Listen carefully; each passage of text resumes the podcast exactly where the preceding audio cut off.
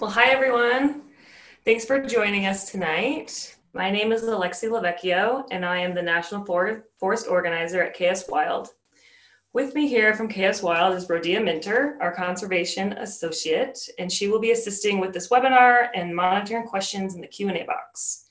We also have Joseph Vaile with us here, and he will be tonight's moderator. Today, we are kicking off the Fire and Climate Summit webinar series with our first webinar on preparing for wildfire during the COVID-19 pandemic. We are so grateful for you all being here tonight. And just before we get started, a quick overview of tonight's webinar. We have three panelists, and there will be a Q&A session at the end of all the presentations where we will answer as many questions as we have time for. And now I'm going to turn it, turn it over to tonight's moderator, Joseph Vaile. Thank you, Alexi. My name is Joseph Vaile, and I am the Climate Program Director here at KS Wild. Uh, first of all, I want to thank all the people and organizations that collaborated to make this webinar series possible. The Fire and Climate Summit was developed with Lomakatsi Restoration Project, SOCAN, the Jackson County Fuel Committee, Red Earth Descendants, Southern Oregon Land Conservancy, Vesper Meadow, Fairbanks Forest Management, and many partners with our land management agencies. I know that we all share an interest in providing this forum to discuss these critically important topics. Where I work at KS Wild, we have the great pleasure and deep responsibility of working to protect biodiversity in one of the most spectacular places on Earth, the Klamath-Siskiyou region. Knowing that climate change is a grave threat to our mission and that we're entering an era, era where wildfire will become more prevalent, we began a dialogue with our partners to develop this forum to discuss the intersection of climate change, wildfires, and our human and natural communities. This is a story that is being told around the West and frankly all over the world.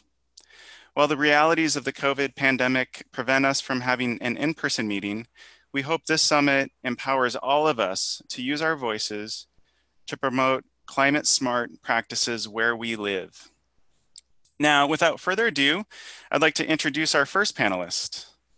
Dr. For, Dr. Christopher Dunn is a research associate in the College of Forestry at Oregon State University. Chris works to bridge the gap between science and management to better prepare land and fire managers for the changing fire environment. Chris is also on the front lines of the conversation about how fire season will be impacted by COVID-19. Thanks for joining us, Chris.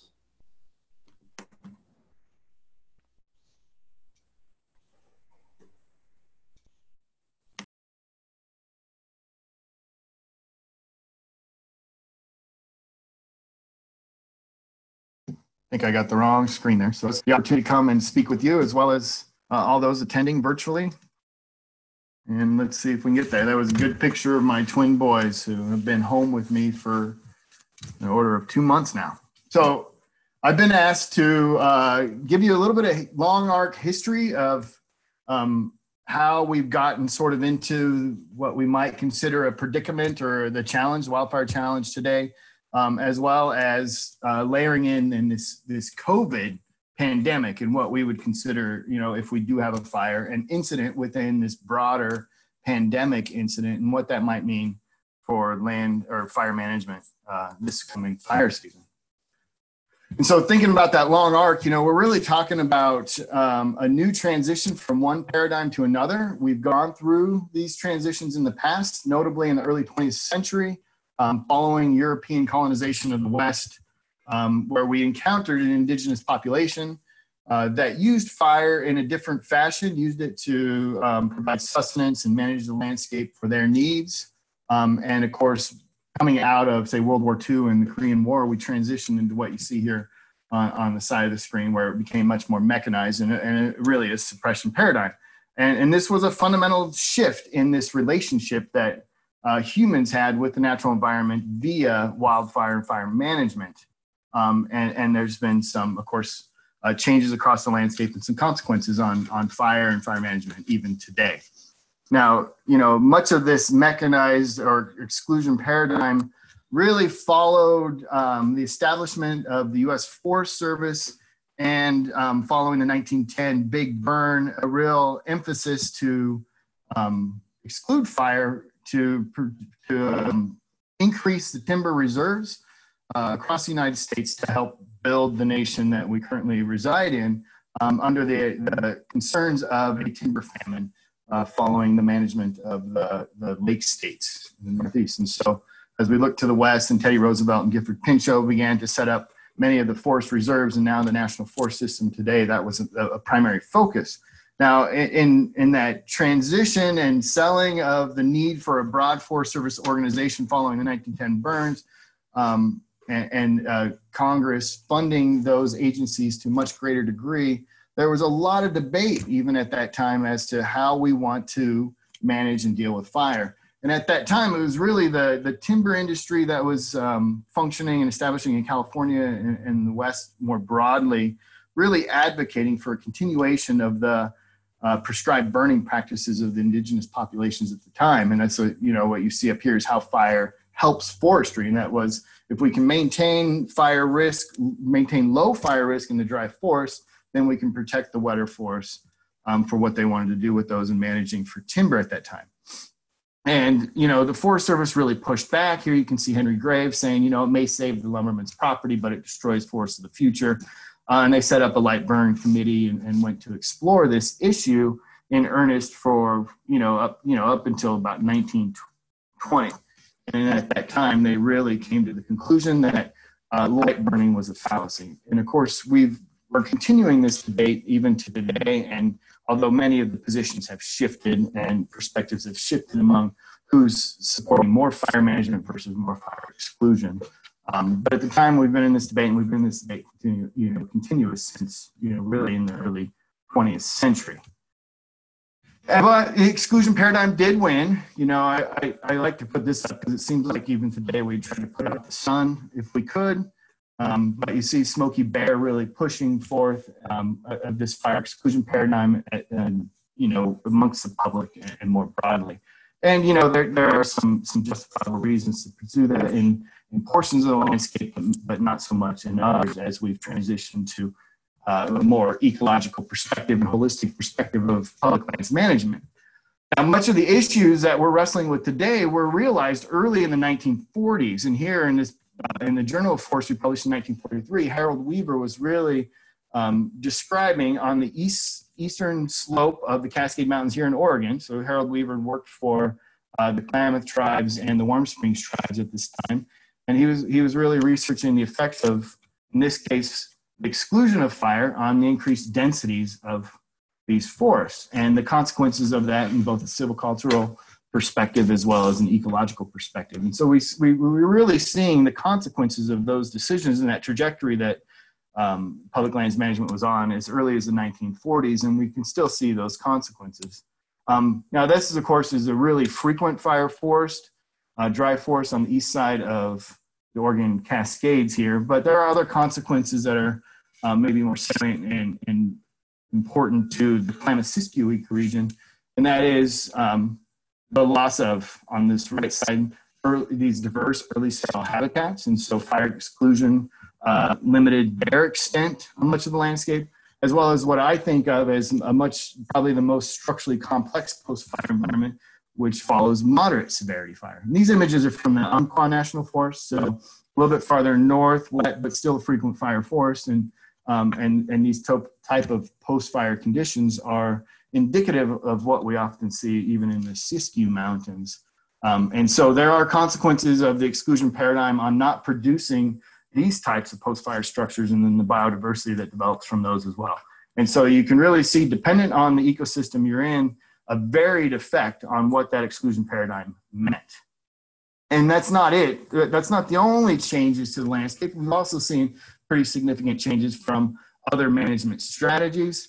What you see here is a, a an aerial view from LIDAR of tree heights, um, in this case up by Roseburg, Oregon, and the burn severity map that's uh, related to that. And so you can see the management, i.e., in this case, some, some plantation forestry versus some of these larger old growth patches retained uh, across the landscape here in blue. And you can see how fire severity uh, um, correlates pretty well with the structure of the forest, even from a management paradigm. And here on the right, you can see the consequences of an actual fire event, in this case, the Douglas complex, burning one of the, a plantation, in this case, all at once in a very structured and uniform fuel bed. And so we've seen an increase in fuels from fire exclusion as well as an alteration of forest structure with consequences directly on the outcome of contemporary fires. Uh, concurrently, we've seen a, a long-term shift in the climate. And this is from Medford, from instrumentation starting back in 1895 and going up through 2017. Um, and on the left is average summer temperature for the summer, on the right is precipitation. And what I really want to bring your attention to is so early on, we had pretty moderated temperatures, and we've seen pretty significant deviation in Medford uh, to much hotter summer temperatures uh, as well as much um, cooler or, or, less moisture during the summer as well. And as we entered into that highly dense forest and that transition from our management actions into more dense forests and more uniform fuel beds, um, fire management was supported by a cooler and more moist summer climate in the southwestern Oregon region and it, it, it gave the, the I guess the false impression that that type of management and those expectations from our landscapes and the fire management system that we have in place was sustainable and could could um, uh, be brought into the future. But climate change has certainly shifted that and changed those perspectives. And of course, with that, we have seen uh, much greater extent of fire uh, it, since really since the 2000s when it appears we shifted into a new really fundamental climate regime. At the same time, we see this continued expansion of the wildland urban interface, and that has really brought us to this idea that we need to learn to live with fire. And this is a national cohesive strategy today, um, where we're de emphasizing fire exclusion where appropriate to expand more of the right kind of fire in the right places for the right reasons at the right time, and overall foster resilience and adaptation of our uh, lands and ecosystems as well as our communities that live adjacent to and rely on those those ecosystems. And here you can see, you know, really a, a cabin that's been adapted to some degree to be functional for fire managers to operate in, um, and, and, is one way that we're starting to see communities adapt. Well, you know, that's been the long arc of history, but today we're really dealing with a, a new issue, and that is, of course, this COVID 19 pandemic that we're all experiencing and is having profound effects on our, um, our government, our society, and will have implications for fire management. And so, what you see here on the left is the chief of the Forest Service, so Vicki Christiansen's uh, recent letter on the expectations of fire season this coming year. And some points that are being made is that we will need to minimize, to the extent feasible, COVID 19 exposure and transmission, of course. And with that, smoke exposure to firefighters, since smoke uh, can exacerbate the, the outcomes of being infected by the novel coronavirus. And so smoke has some issues both for the firefighters and the public as a whole. Um, and you can see really we're talking about maybe smaller teams working independently, a common operating picture, and ordering only what is necessary to meet the clearly defined objectives. And that's really what we're talking about in this response. Um, we want to prioritize the use of local suppression resources with the predominant strategy being rapid containment. Um, we'll, we'll discuss each of these points a little bit in, in a little bit more detail as I, I, move through this presentation. But really, we're talking about rather than having an influx of firefighters uh, moving around the country and potentially bringing in and transmitting the virus, that we would rely on more local resources. Um, they're going to attempt to be more successful at initial attack, and we'll talk about that a little bit more greatly in that being this year specific. So uh, deviating a little bit from the um, cohesive strategy. And then commit resources only when there's a reasonable expectation of success, specifically in protecting life and critical property and infrastructure. So these, these are some of the real focal points that the chief of our public lands, uh, the National Forest System is really driving forth um, and let's tackle these a little bit independently. So minimizing viral exposure and transmission. This is what a fire camp looks like. And as you can see, social distancing is not a norm. And so above, this would be a morning briefing of, uh, say, the, the, fire bosses for the, the, the, crew bosses, the engine bosses, the division supervisors, et cetera, uh, hearing from the incident management team about the objectives and the actions that are going to be taken that day. And you can see uh, what this looks like in a normal fire season. And so we're really talking about shifting that, minimizing that exposure through some social distancing and other metrics. And the challenge is inherent when you have this large of a crowd present, as well as how do you house all of these folks? This is the typical tent city that you see, um, which also doesn't provide for strong social distancing and, of course, the, the consistent use of food facilities and laundry and, and um, other facilities provided by these fire pipes. And so there's going to be some real challenges there. And we've actually had a couple small incidents where some crews have tested these opportunities to social distance, and they've been significantly challenged in their efforts to do that and their abilities to wear masks and communicate effectively with each other, hear each other, um, or uh, you know, be able to be supported with sustenance uh, in the field without um, breaking those social distancing rules. And if we look at this as a whole system, now just think about these great boxes for a second. You, you know, you really start at this home station bunkhouse. You travel to a fire. There's a potential for an infection during that. Uh, you travel, you know, you get to your fire assignment. Maybe you have some screening. Uh, with that screening, you could infect others as they're attempting to ensure that those arriving at the fire um, are not bringing in the virus. That is an opportunity and a contact point where we could see more. Um, then you return to the fire and there's an, you return from the fire and there's an opportunity that you contract that just from the general public in, in your efforts to, to mobilize and move around the country um, and back to the home station. And this could result in, if screening is positive and you end up out of there, you know, you, you put those firefighters and the, maybe those that they interacted with into treatment and quarantine, could be a 14 day isolation. Um, we have an opportunity for modified strategies and logistics to minimize some of that exposure. Um, but that fundamentally shifts then that fire response. And, and when we're looking at this, you know, in, in a list form, we're really talking about exposure from travel, screening fails. We may see asymptomatic folks uh, moving around fire camps um, and, and, not even know it. And that can have a cascading effect on the, the capacity of the fire managers to do what it is that, that they need to do, um, as well as individuals, you know, not self-isolating when they get home. And so we really, you know, the fire managers are in, in real time right now attempting to do everything they can to figure out how to mitigate each of these potential failure points, which there are many, and there are many small, you know, failure points within each of these broader classes. Um, are they interrelated? What are the implications on capacity? Should there be an infection? Who's infected? Is it a team leader that's infected? Is it a, a firefighting member? And then contact tracing within that system and, and the challenges that are going to be presented in doing so. And so we mentioned only hiring or using local resources. So here's a, a, depiction of the resources used, in this case on the 2017 Lolo Peak fire.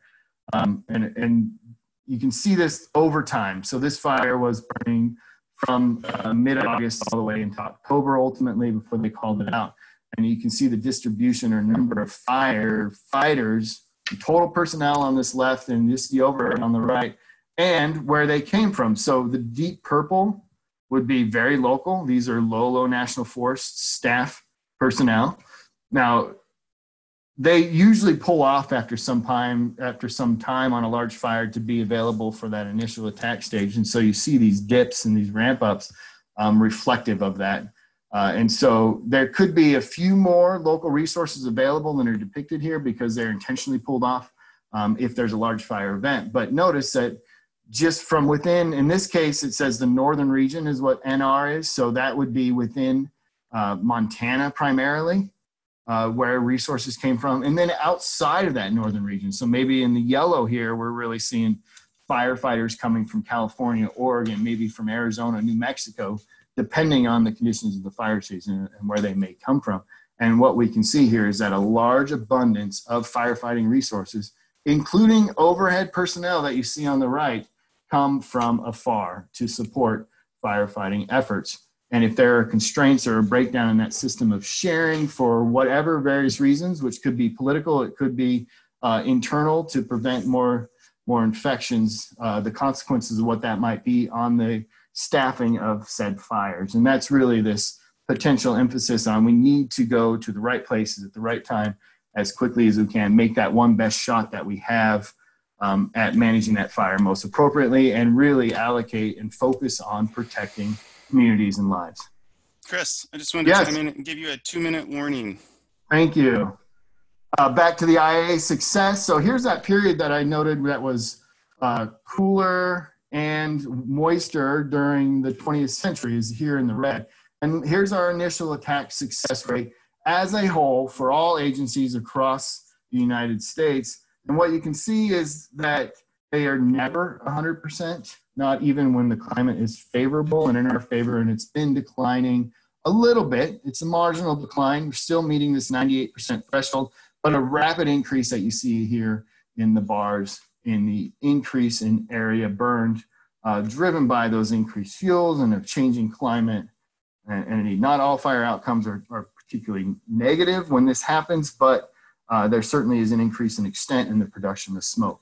And so when we're thinking about then how to allocate and best utilize our resources, uh, we are developing and working on strategies to do so. And this little video will summarize that for you in about two minutes. Welcome back to the Ponderosa Pine National Forest, where staff are working together with the Wildfire Risk Management Science Team to create more proactive wildfire risk management plans. One of the challenges of spatial fire planning is identifying control locations where operations can be safer and have a higher likelihood of success. This is especially important because control opportunities often don't align with ownership boundaries. With a plan in mind ahead of time, everyone involved can be clear on the best actions to take, even in a cross boundary fire. The science team brings several tools to the table for this effort. The basic ingredients of these tools are intuitive and designed to complement local expertise and judgment. Quantitative wildfire risk assessments, suppression difficulty index, and potential control locations that help form potential wildfire operational delineations, also known as PODs. The quantitative risk assessment uses fire modeling and expert analysis to estimate benefits and losses from fire. Suppression Difficulty Index provides an assessment of the potential hazards and opportunities for fire responders by balancing expected fire behavior with access and mobility. The Atlas of Potential Control Locations maps local conditions where fire lines have and have not been effective in the past and provides a measure of operational opportunities and challenges for suppression. By overlaying suppression difficulty and potential control locations on a map of quantitative wildfire risk, we develop pods that summarize risks to important values while highlighting opportunities to effectively engage fire. The science team is already deploying these tools in planning applications on National Forest System lands across the western United States, including for real-time decision support on dozens of large fires. Incident management teams use these tools to prioritize responder safety and assess suppression opportunities on fire operations. And forest managers and their neighbors, like here on the Ponderosa, use these tools to integrate fire into landscape planning, prioritize fuel treatments, and create or improve control opportunities to reduce risk to things they value. Can the Wildfire Risk Management Science Team help with assessment and response planning in your area? Contact us to find out how we can help your forest and neighbors plan for the next fire. Great. Thank you, Chris. Thank you. Yeah, we're going to um, keep moving along here, but that's an incredible task that you just completed, fitting all of that in um, the history of fire and now um, how to deal with fire during a pandemic. Um, thank you so much. Um, so, uh, the next up, we actually have another Chris. Um, we have Chief Chris Chambers, who has worked at the Ashland Fire and Rescue since 2002 Chris coordinated the National Fire Plan grants for six years with hundreds of private landowners, co-authored the 2004 Ashland Community Wildfire Protection Plan, and the ongoing implementation of the Ashland Forest Resiliency Project. Chris is going to tell us a little bit more about his work to help protect interface communities in Southwest Oregon from wildfire. Are you there, Chris Chambers? I am. Can you hear me? Yes. Okay, Yep, we hear great. And if my screen will work right, I'm going to make this full screen. And I will say, Chris, um, the other Chris, his his audio was choppy. I think for a lot of folks, you sound pretty good. So I'll I'll come in and let you know if it sounds choppy. And and we're also running a few minutes behind. So Great. FYI. Uh, do you uh, do you see my first slide? Fine. Good. Okay. Great. What I want to tell uh, everybody about, and this is an example just from the community of Ashland, but uh, these principles apply widely to the uh, entire uh, Klamath Siskiyou area, Northern California, anywhere basically uh, in wildfire territory. So uh, don't think just because this is an Ashland example, it doesn't apply. So indeed, uh, as Dr. Dunn talked about, uh, we, we're on a, um, a, a scary stairway into the unknown in uh, climate. Oh, sorry, I'm just going to close the window because birds are chirping outside. All right, nice ambiance, but uh, probably a little distracting. Uh, so here's uh, one piece from uh, Ashland's Climate Energy Action Plan, a 30% uh, increase in the probability of large fires uh, from recent research. And then also looking at the whole Pacific Northwest, we could expect somewhere by mid-century around 300 to 400% more acres burned. Um, not great news if you're a community in that area. But the good news is we do have a framework that we work under. And sometimes it seems like this work with communities is a little bit hit or miss, that we're not co- uh, coordinated with public agencies, with private individuals, with local agencies, the feds. Uh, it doesn't seem often to, I think, the average person that we're on the same page. But there is something that ties us all together, and it's called the National Cohesive Wildland Fire Management Strategy, or just the Cohesive Strategy. Uh, there are three blocks of the Cohesive Strategy uh, fire adapted communities, resilient landscapes, and safe, effective wildfire response, which uh, Chris Dunn just uh, finished talking um, a lot about the wildfire response side. And then that's all tied together in the middle by uh, science. So let's uh, focus first on resilient landscapes. Uh, you got a little bit of the history from Dr. Dunn about how we've ended up in a, a bit of a predicament through various um, mismanagement and well-intended, but um, ultimately detrimental policies leading up to the present time.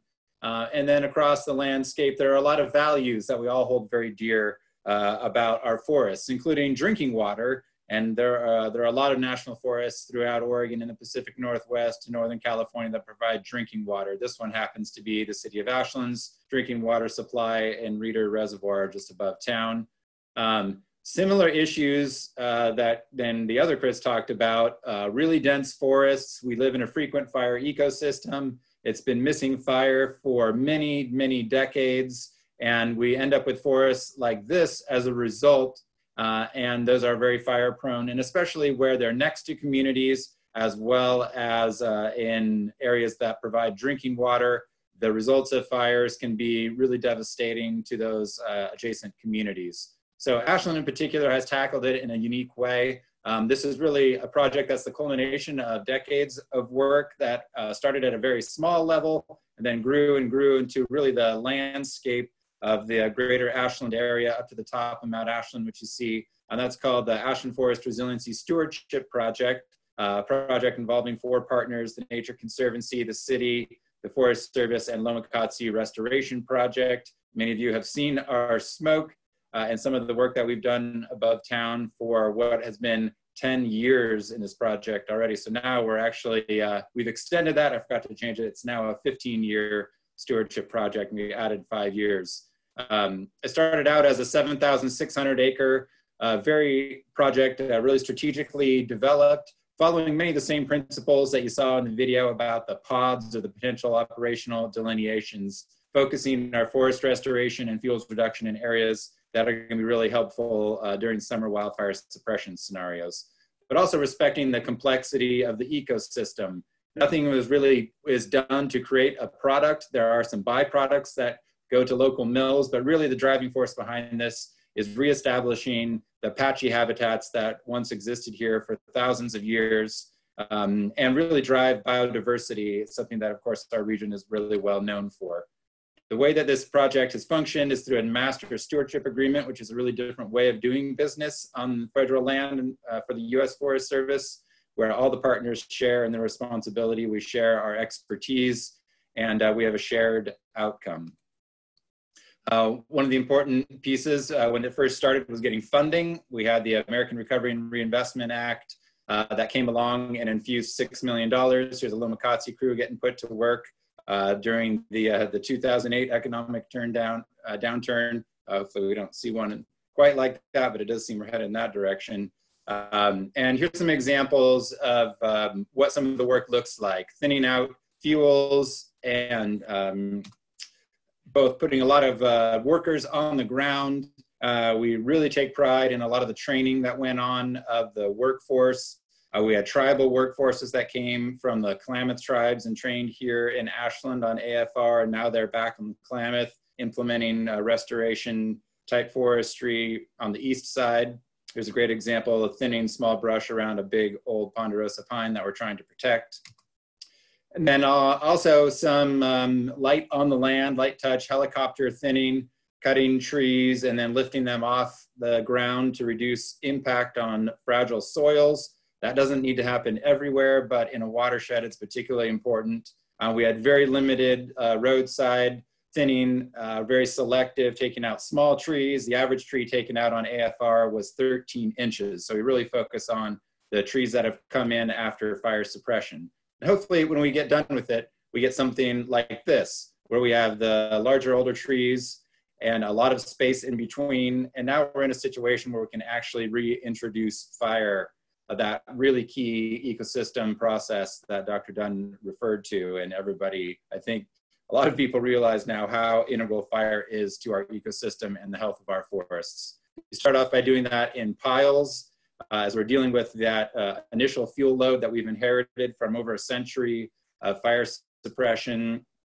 And uh, once we're done with that, we can actually think about reintroducing the process of fire across an entire area, sometimes called a broadcast burn or pres uh, prescribed under burn. Uh, we've been doing these uh, around Ashland since about 2012, pretty systematically, um, typically in the springtime when uh, we can retain uh, a lot of the soil protection because of uh, moisture in the soil.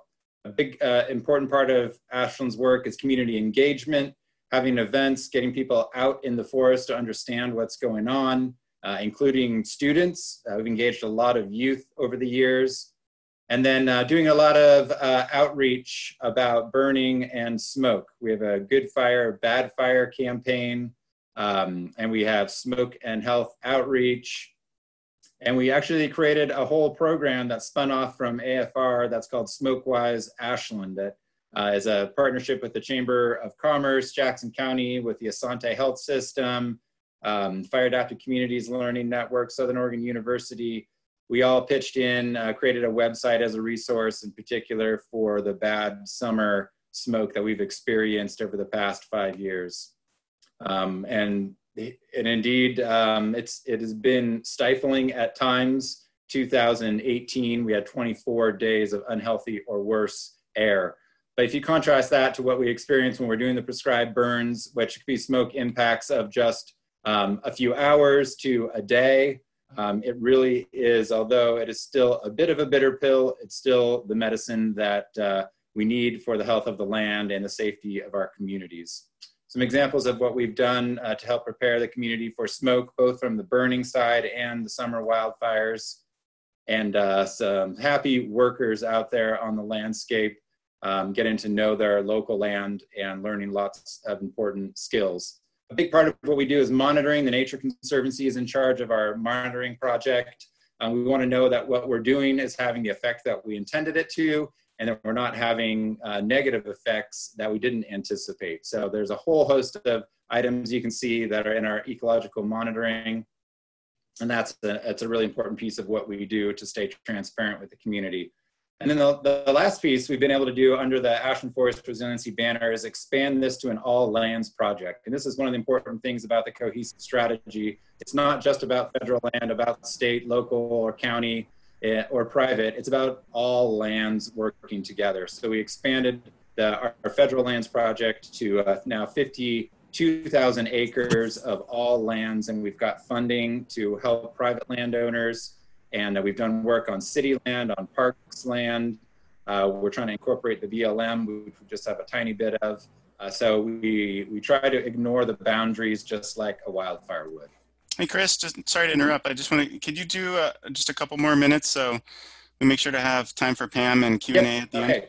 Thanks. so fire adapted communities are, are really important where people live uh, in relation to forests and exposure. We've had those kinds of fires here in Ashland, the Oak Knoll fire, Chet, uh, the fire before that. Um, so we've got that history. And so we're doing a lot of things to try to model uh, what we think is going to happen if there's fire, including mapping out where the fuels are, assessing homes and giving them fire hazard ratings. One of the big factors that people have to think about in wildfire exposure is embers and how far these are going to travel. Homes that aren't even um, impacted directly by fire can be impacted by embers. Uh, so this is an ember spread map of the city of Ashland, which we were able to create, uh, modeling the spotting distance. And then another really important concept is how close your neighbors' houses are and how flammable they are. So you're not just in it alone, you have to work with your neighbors.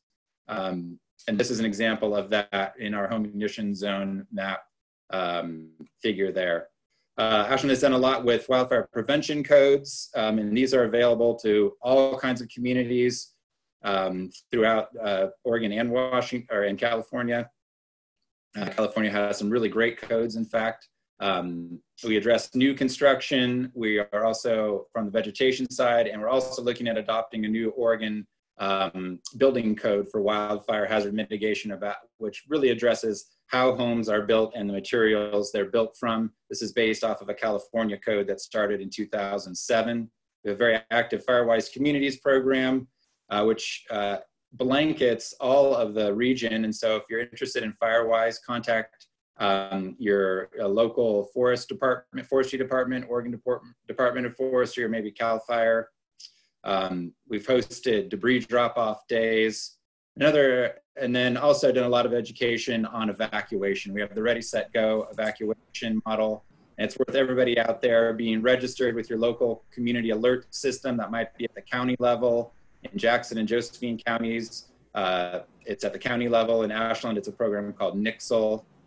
Um, and then the safe, effective wildfire response part uh, is uh, exactly what Dr. Dunn described. We're doing this in Ashland, and actually, we're going to work together with Chris Dunn and his colleagues on putting together the PODS approach. But we've been doing a similar approach for many years. Uh, we call the Wildfire Tactical Opportunities model. Uh, it just makes suppression more effective when their fire is on the ground. It actually used that map and the, um, the work that we did in the 2009 Siskiyou fire, which this is a picture of, that was on the edge of Ashland.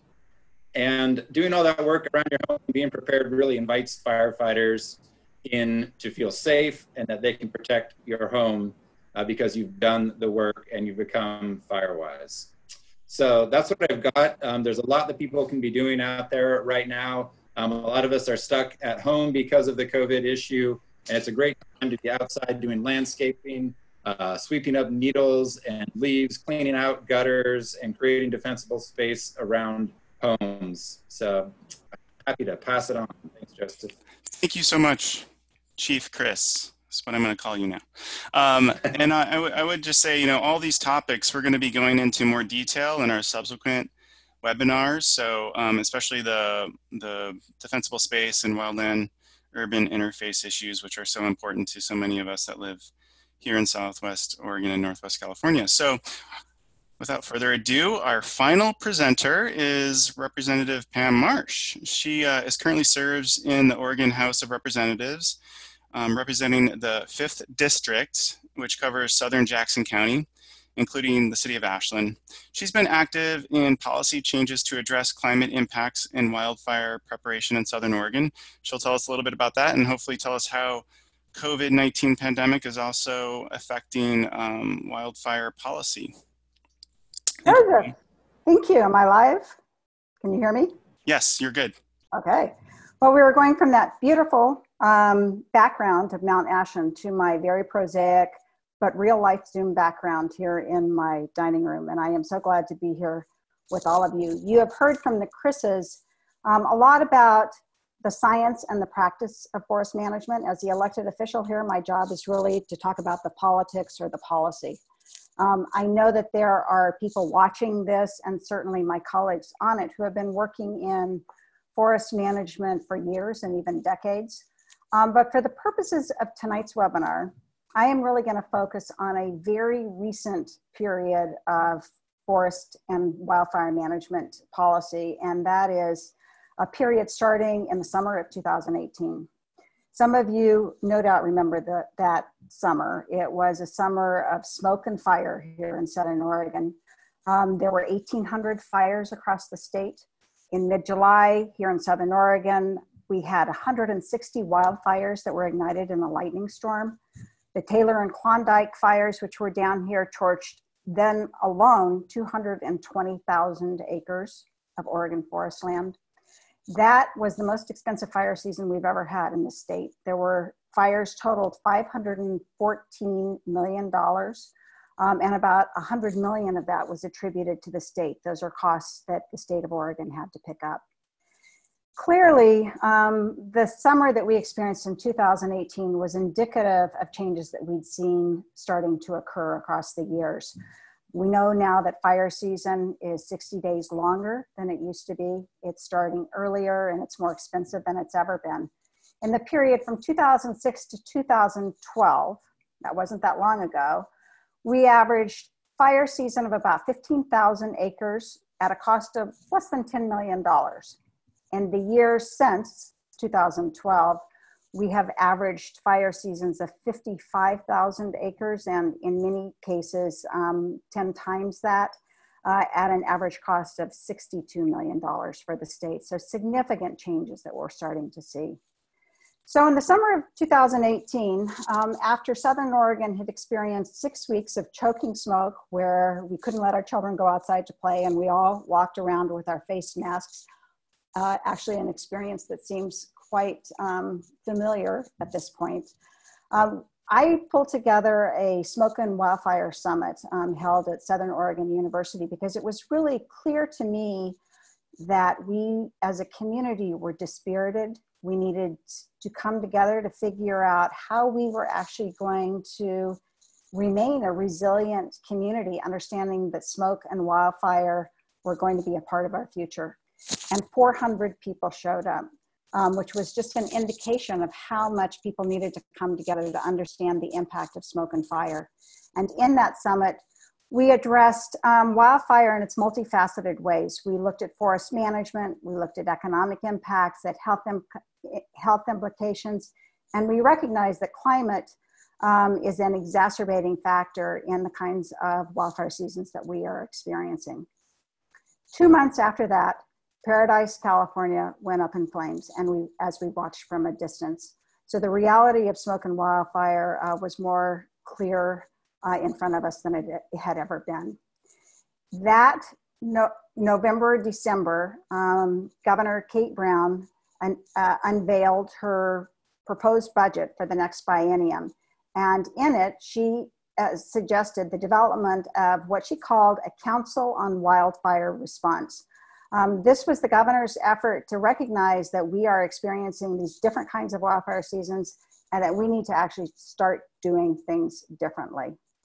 The Council on Wildfire Response then was convened in the spring of 2019. It was chaired by a gentleman named Matt Donegan, who many of you know, a lot of experience in timber and in public service.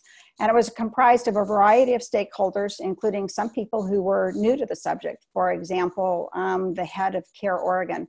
The intention was to really make it clear that wildfire affects the state as a whole. Um, it's not relegated to one part of the state or, or one business sector, um, and that we all needed to sit down and take a holistic approach to understand how to deal with it in the future. The Wildfire Council convened in 2019. As I noted, it labored through that year with the intention of developing recommendations that would be considered in the 2020 legislature. Um, as in our earlier summit, the one we did in Ashland, uh, the Wildfire Council really understood the wildfire is not just about trees and fire. It's a, it's about the way we live our lives. It's about the way we are able to make a make a living, um, and it needs to be addressed in a comprehensive, holistic way. Holistic way. Eventually, the council adopted that framework, a framework proposed by the National Cohesive Wild, Wildland Fire Management, um, strat, that strategy. And you heard this mentioned by um, Chris Chambers and I think the other Chris as well. That strategy really established three goals the fire adapted communities, um, resilient landscapes, and wildfire response.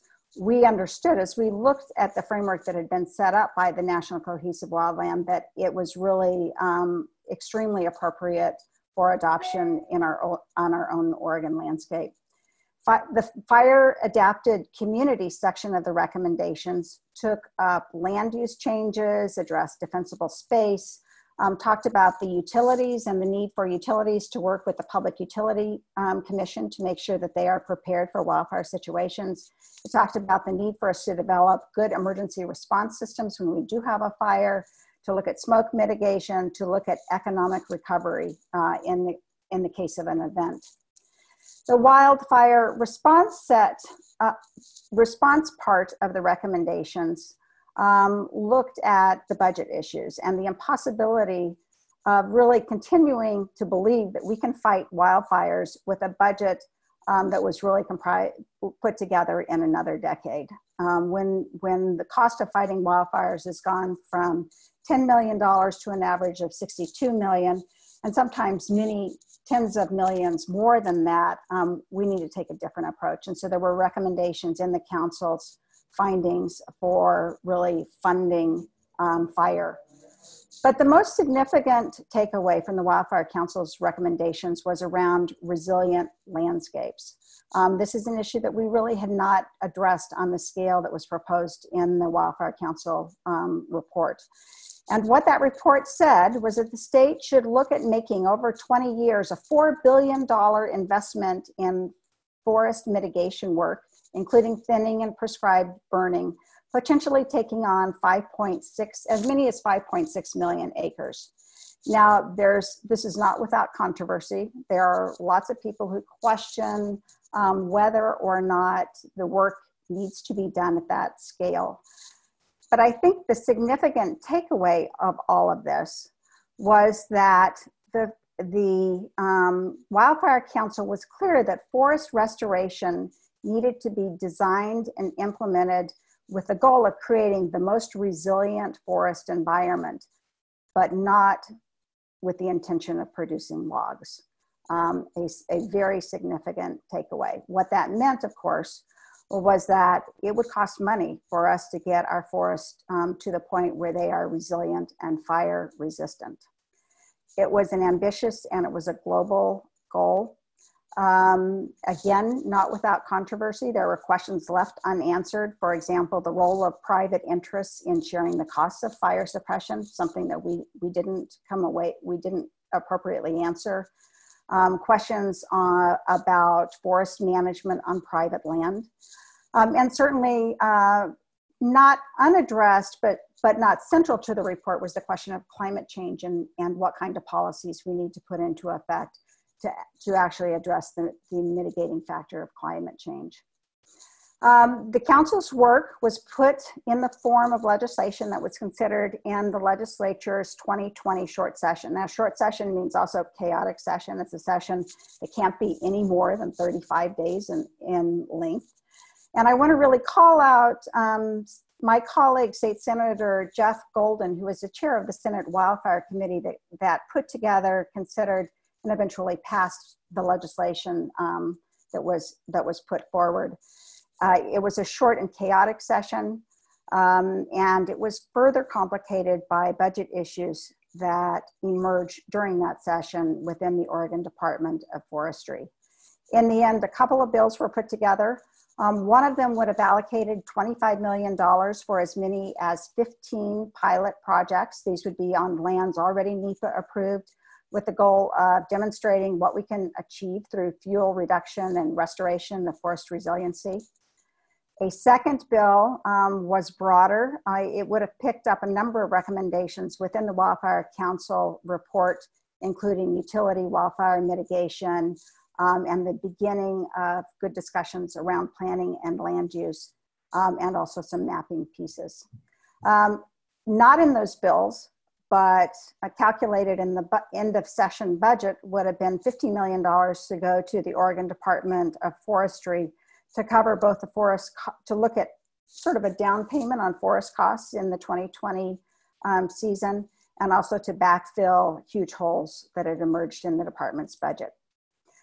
So we all good up to that point. Um, and then we talk about best laid plans, which, um, and, and, that legislation uh, was really upended by, uh, in a couple of cases. Uh, first, we were not able to finish the short session because we had a walkout by some of our legislative colleagues.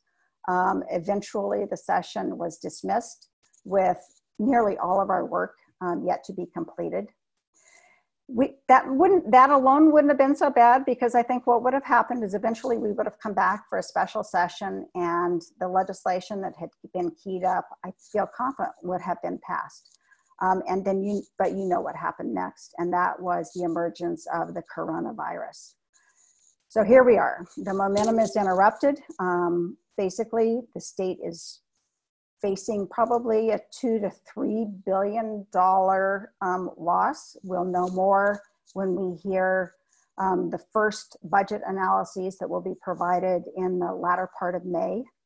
We have left ODF starting fire season with unresolved budget issues. Um, ODF basically has $10 million in the Forest Land and Protection Fund um, and is, I think, fair to say, managing crisis to crisis. Um, longer term, we are going to have a hard time getting back to where we were at the end of that short session because we are looking at a budget um, that's going to be devastated. I think for the next year, it's going to be hard for us to maintain our conser- existing conservation programs. Um, getting back to the point where, where we were anticipating actually putting significant dollars into forest restoration policies uh, on the ground, I think is going to be a while. So what is it we will do? And I would suggest the good news here. And that is, although the particular work around forest management that was forwarded through the Wildfire Council, um, put into effect in, in the form of, land, of legislation, has been interrupted. There are three other good venues, conversations that are still ongoing where I think we can do important forest management policy work. Um, the first is through what was a historic um, deal that was negotiated be, between timber and environmental interests and announced at the beginning of the short session. Had nothing to do with legislators or elected officials. It was a group of timber and environmental interests who came together realizing they were going to have a big fight over ballot battles unless they figured out how to work together. And they did. Um, they have proposed a, a mediated effort to develop what's known as habitat conservation plans. Um, this is a federally approved um, avenue that enables private uh, us to talk about how private forests should be managed with an eye toward ensuring protection of vulnerable species and water resources.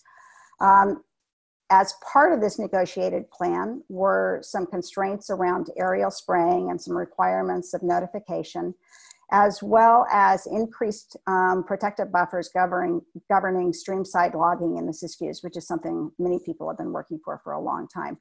So it's a terrific deal. It also needs a piece of legislation to put the mediation and the aerial spraying um, uh, program in effect. Um, the good news is they're still working on it. And when we do get back to Salem, I'm hopeful that we'll be able to, to forward that work. Um, the second, conser- the second uh, conversation that's still ongoing is the question of shared stewardship between the federal government and the state of Oregon. In August 2019, the state and federal officials signed an MOU to formalize our intention to bring together lots of stakeholders, including tribes, our forest collaboratives, local governments, and others, and establish a 20 year plan for forest management and investment. Um, that process is only beginning, um, and there could be significant and seminal decision making um, as part of that that we'll all want to watch.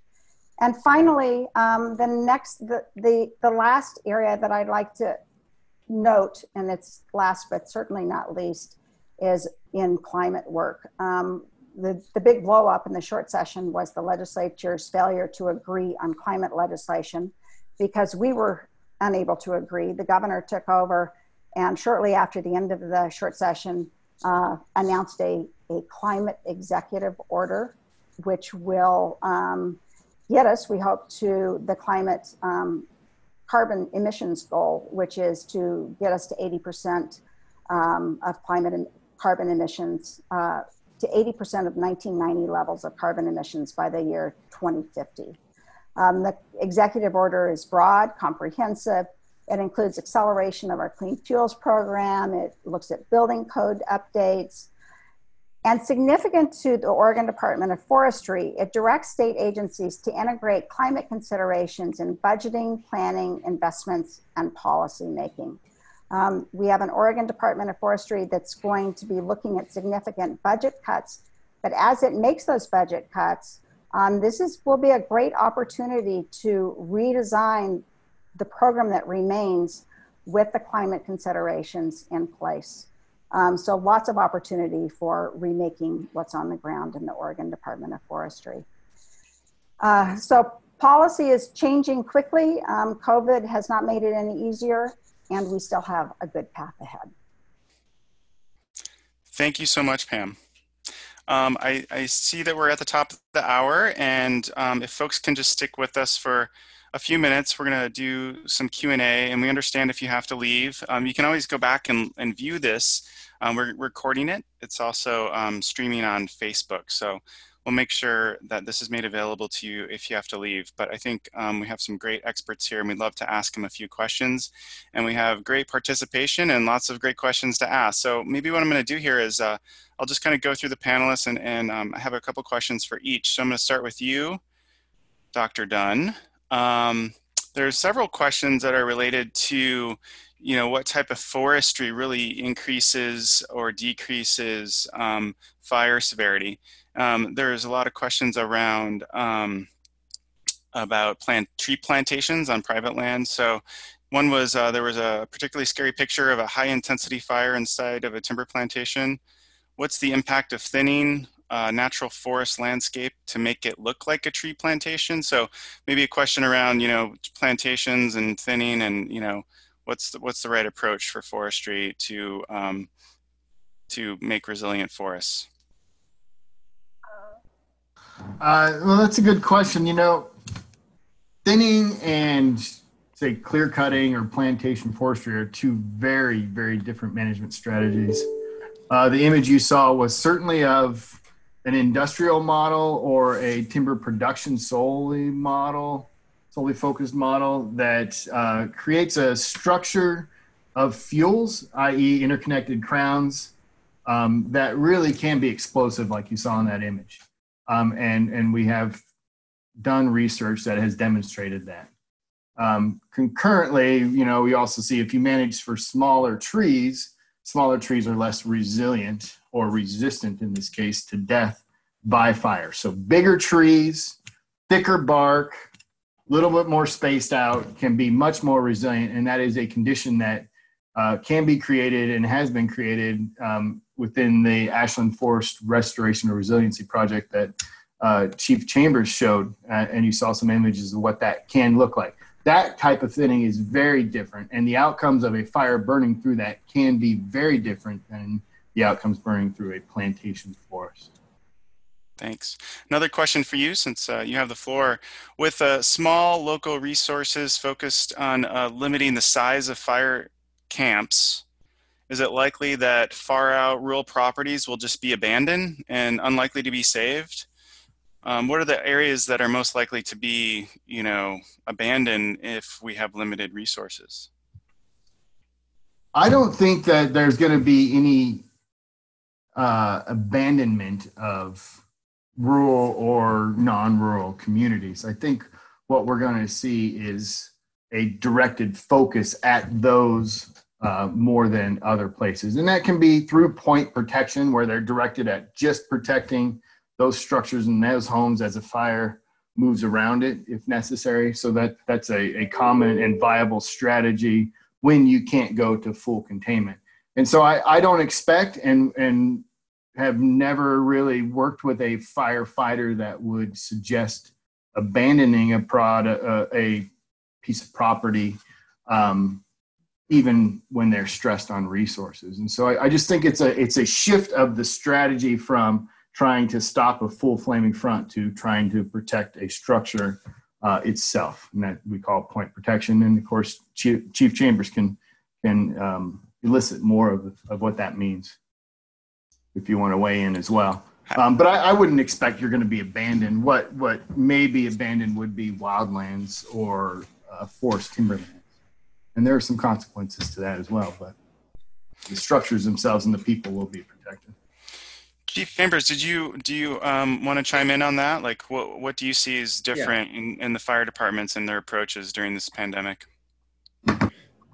I think you also have to consider the scale of the fire. When you're talking about a large fire that's a really complex, a lot of people working on it, it's likely been burning for many days or many weeks. That's a really different scenario than a local fire just started and we need people to go there now and put it out to protect homes and people.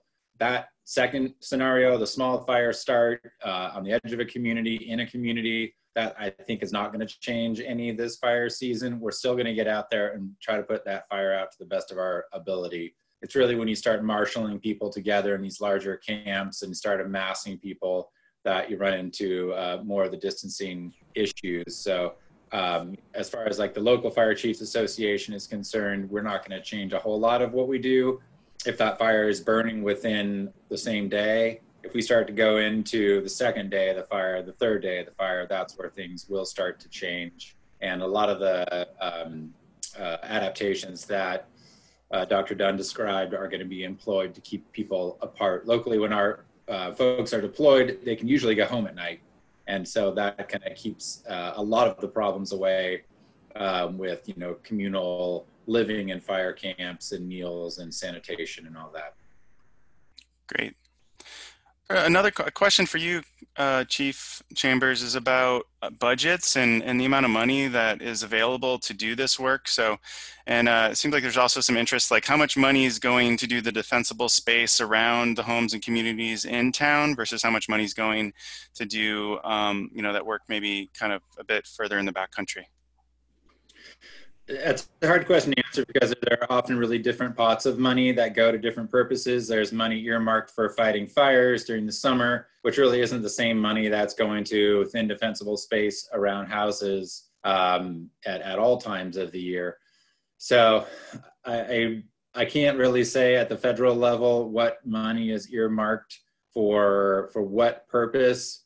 Um, there are pots of money on both sides. Uh, certainly, one thing we're looking forward to is the fire funding fix that Congress passed a, a couple of years ago. That's coming into play this year, where uh, instead of the Forest Service, if they overrun on their wildfire suppression uh, spending, instead of taking that money from prevention programs and things like recreation, that money actually gets taken from a large uh, fire funding pot in FEMA. And so the Forest Service doesn't have to rate its accounts and then set itself back because it can't do the prevention work ahead of the fires every year. So that is a, uh, a step in the right direction.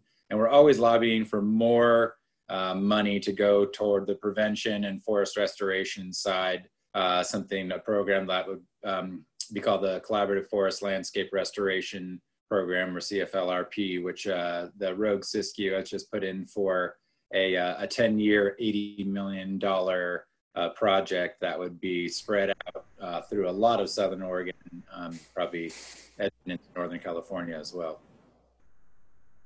Great, thanks. Um, so maybe a question, a couple questions for you, Pam. Um, you have a really easy one here from your colleague, um, Senator Jeff Golden. Um, so I'll ask that of you. Um, and, it's uh, how, how can we forge a viable strategy for wildfire fuels reduction? How much acreage, where, involving how much commercial harvest without reigniting the timber wars? How? What community groups to bring to the table? He asked me that question. well, he asked it just to anyone, so I thought I would give it to you. well, um, or maybe just thinking about how to how to how to how to move forward, how to forge better, um, better relationships, and and and uh, see good work done. Honestly, I think smoke and the experience that we've had with smoke and wildfire has um, helped us understand that there's really valuable work to do together. Um, we um, we don't want to hand the forest, I mean, we don't want to hand the forest over to the timber industry to take care of restoration for us.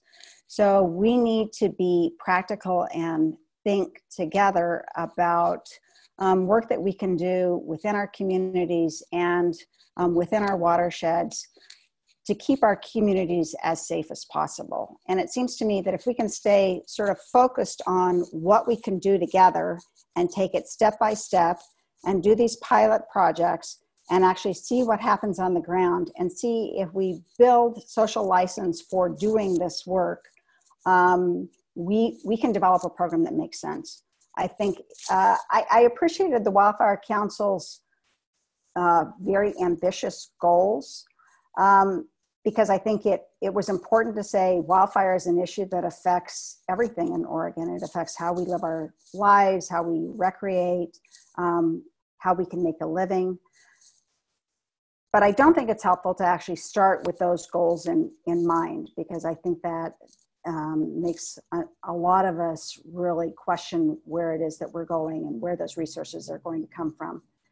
Starting step by step, putting pilot projects down on the ground, bringing people together to look at those, making it clear the projects will be vetted by communities um, and they will be designed to fit the landscape, I think will provide us with a path forward.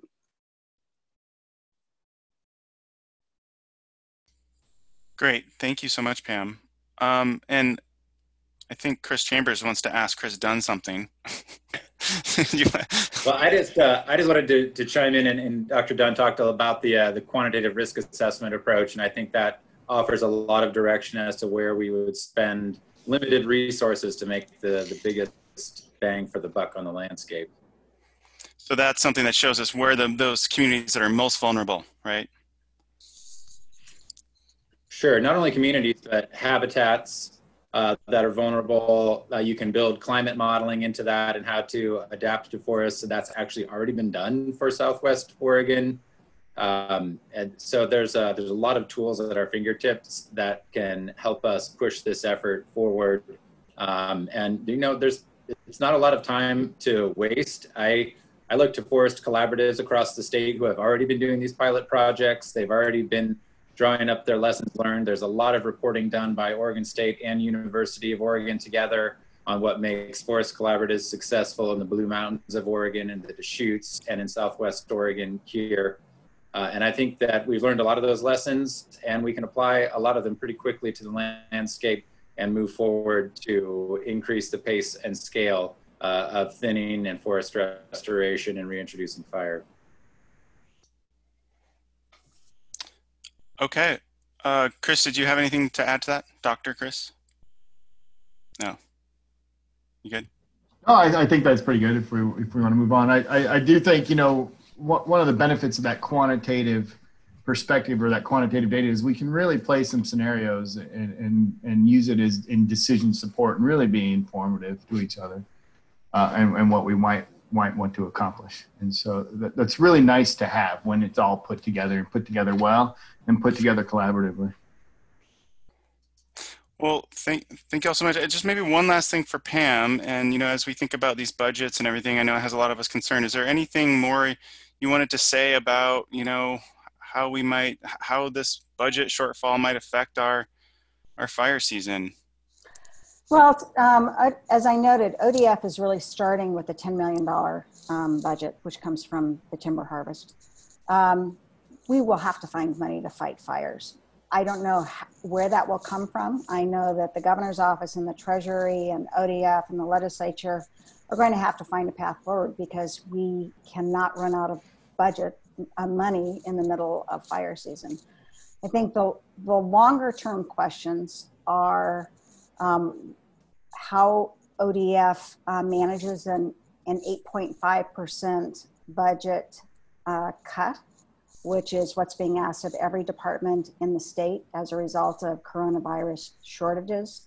Um, the question is really what's left um, within ODF uh, that, um, that the conservation community will embrace. And then over time, it's where are we going to find the resources um, that we know we need to continue to invest in these forest resiliency projects because unless we want logs and log harvest to be the driver, they cost money. And we need to come up with public and private sources of investment so that we can continue to make sure that that work um, is done for the benefit of the forests um, and and not as a log producing, money producing effort. So it's a question. We don't know. All right, thank you all so much, and thanks for everyone that stuck around for some Q and A. And um, I'm now going to turn it back over to Alexi to wrap up this webinar, so we can all go back to our shelters in place. Thank you to everyone for joining us and for your great questions, and thanks to our panelists for a wonderful um, discussion. A reminder that we will send you all a follow-up email containing resources covered during today's webinar. Included in that email will be a recorded webinar link and a follow-up survey to get your feedback. Um, all this information will also be available on our website at kswild.org. Also on our website, you will find more information and registration links for the next three webinars in our series. Join us next Tuesday for our second webinar called Climate Smart Conservation. And with that, we want to give a big thanks to our panelists and to everyone for joining us tonight. We hope you enjoyed.